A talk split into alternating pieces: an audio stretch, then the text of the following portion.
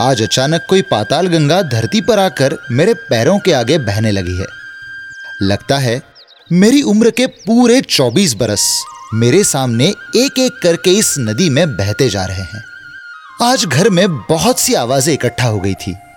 रखी मौसी की आवाज़ भी। मेरे सिर को सहलाकर रोती रही। गली के और जाने किस किस घर के आए मर्दों की आवाज़ें थी, पर इस वक्त तक साँझ सवला जाने तक सारी आवाज़ें उस पाताल गंगा में बहती हुई मुझसे बहुत दूर निकल गई है। लेकिन वो जो जनक चाचा अग्नि देने का अधिकार लेकर आया था, उसकी आवाज़ फिर नहीं फूटी। शायद पाताल गंगा के किसी पिछले मोड़ पर ही पानी में गिर गई थी। मैंने देखी नहीं। निधि महाराज ने मेरे हाथ से माँ के पार्थिव शरीर को अग्नि दिखाई। उस वक्त उनकी आवाज़ नहीं कांपी। मेरा हाथ अवश्य काम गया था। लगा, माँ लफ्ज भी पाताल गंगा में बह रहा है। नहीं जानता कि कोई रिश्ता किस तरह पानी में बह सकता है। आज संध्या पूजन के बाद निधि महाराज आए थे। उनके अंगोछे में कुछ फल थे, मिठाई भी। मुझे ज़बरदस्ती कुछ खिलाया। बोले, ये मंदिर का प्रसाद है। पूछा, महाराज, जो बता सकती थी, वो चौबीस बरस चुप रही। अब हमेशा के लिए चुप हो गई है। आप बताइए, वो कौन थी मेरी? वो तुम्हारी माँ थी, पंकज। निधि महाराज ने मेरे पास बैठकर मेरे सर पर हाथ रखा। मैंने कहा, जानता हूँ, उसकी पहचान इसी लफ्जों में है, पर आज अचानक मुझसे यह पहचान क्यों छीनी जा रही है? निधि महाराज हंस दिए। जवाब देने की बजाय पूछने लगे, पहचान कौन देता है बेटा? कहा शायद जन्म ही यह पहचान देता है। कहने लगे, अंतरात्मा यह पहचान देती है। तुम उससे पूछो कि वह तुम्हारी कौन थी। कहा, पर अंतरात्मा भी उसी ने बताई थी। उसी ने यह अक्षर सिखाया। मेरे लिए वो पूर्ण सत्य था। पर आज किसी ने उस पूर्ण सत्य को झूठ क्यों कहना चाहा? झूठ लोभ सिखाता है बेटा। अंतरात्मा नहीं सिखाती। किस चीज़ का लोभ? इस मकान का, पैसे का। पर बात धर्म की हुई थी, पैसे की नहीं। पैसों का लोभ धर्म की आड़ लेता है। पर उसने मुझे दत्तक पुत्र कहा था। दत्तक पुत्र क्या होता है? निधि महाराज जवाब को सवाल में बदलना जानते थे। कहने लगे, पीरों फकीरों ने जिस्म को खुदा का हुजरा कहा है। आत्मा को कोठरी, तुम बताओ, महान कोठरी होती है कि आत्मा? कहा, कोठरी महान होती है, लेकिन आराम के कारण। निधि महाराज फिर मुस्कुराए। कहने लगे, पुत्र तन की कोठरी से भी जन्म ले सकता है, आत्मा से भी। पर यह दुनिया कोठरी को मान्यता देती है, आत्मा को नहीं। भूल जाती है कि कोठरी आत्मा के कारण महान होती है। मैं निधि महाराज का दर्शन शास्त्र समझने की अवस्था में नहीं था, इसलिए फिर पूछा, क्या मैंने उसकी कोख से जन्म नहीं लिया था? तुमने उसकी आत्मा से जन्म लिया था।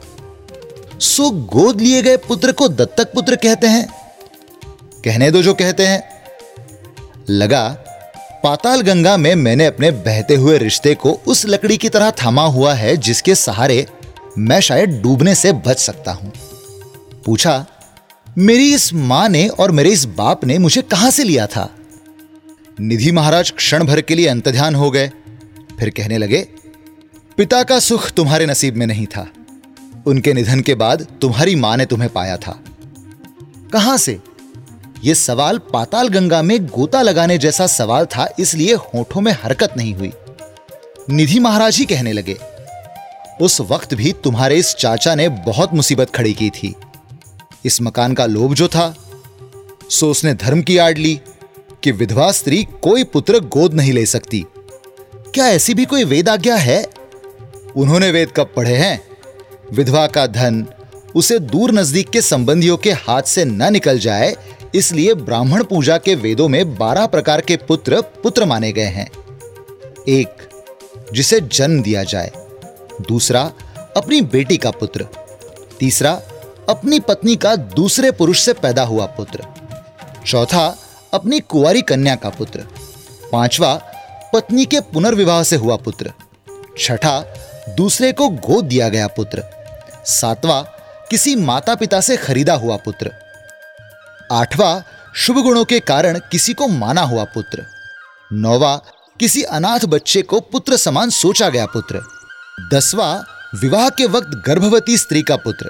ग्यारहवा, अपनी स्त्री से ऐसे पुरुष द्वारा उत्पन्न हुआ पुत्र जिसका पता न लगाया जा सके।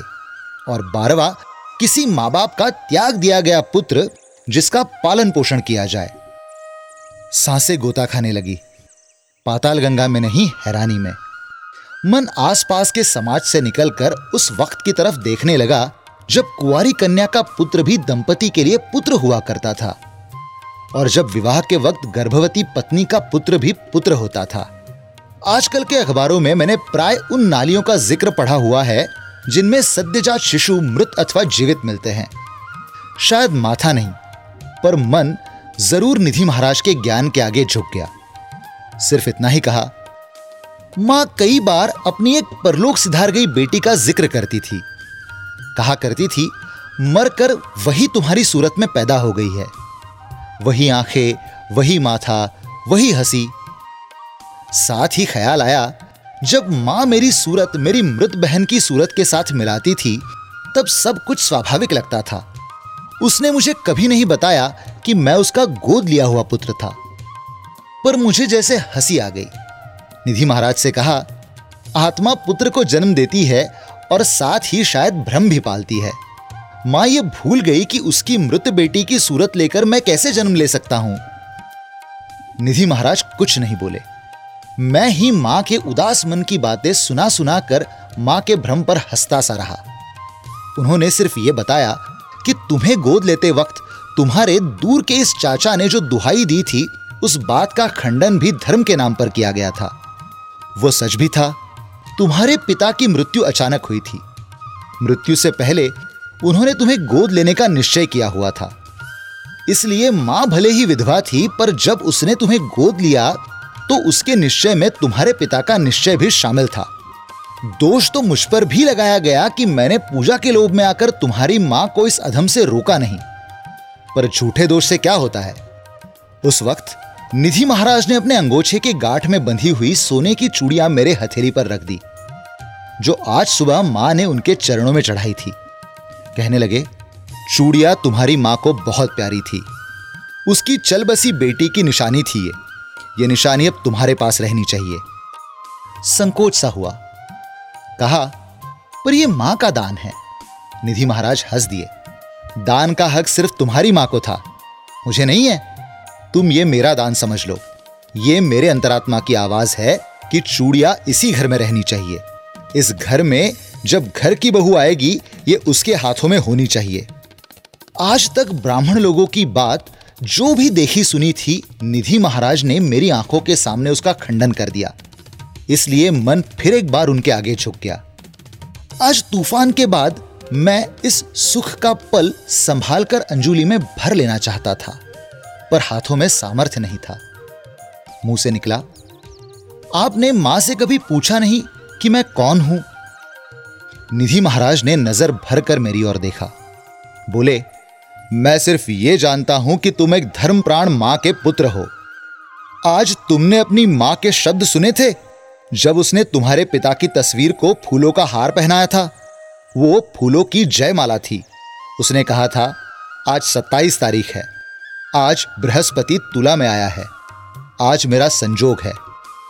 माँ ने यह कहा था, पर उसकी बात मेरी समझ से बाहर थी। इस वक्त भी याद नहीं थी। निधि महाराज ने उसके शब्द दोहराए तो याद आई। मैंने पूछा, मैं कुछ नहीं समझा। इसका क्या मतलब था? वो तुम्हारे पिता के निधन के बाद सिर्फ़ तुम्हारा मुँह देखकर जीती रही। तुम्हें पालने के लिए, तुम्हें पढ़ाने के लिए, तुम्हें बड़ा करने के लिए। वैसे वो तुम्हारे पिता से बिछड़कर जीना नहीं चाहती थी। वो इस दुनिया से विदा होकर अगली दुनिया में तुम्हारे पिता से मिलने का इंतज़ार कर रही थी। उसे मालूम था कि आज के दिन बृहस्पति तुला राशि में आएगा और जिनके विवाह बहुत देर से रुके हुए हैं, उनके संजोग बनेंगे। उसने अपने मृत्यु को भी तुम्हारे पिता के साथ संजोग का दिन माना। सोचा, अब वो अगली दुनिया में जाकर तुम्हारे पिता से मिल सकेंगी। इसलिए उसने किनारी वाला दुपट्टा ओढ़ा। तुम्हें पालकर बड़ा करने वाले कर्तव्य से मुक्त हो गई थी। उसके लिए यह मृत्यु उसके संजोग का दिन था। इसलिए कहता हूँ, वो धर्मात्मा थी। मैं बोल नहीं सका। मन का सवाल गूँगा होकर निधि महाराज के मुँह की ओर ताकता रहा। वो चले गए। सामने फिर अंधेरी पाताल गंगा बह रही है। नहीं जानता कि मन का कौन सा चिंतन इस पाताल गंगा में डूब जाएगा और कौन सा उस दूसरे किनारे पर जा लगेगा। और कौन सा उस दूसरे किनारे पर जा लगेगा।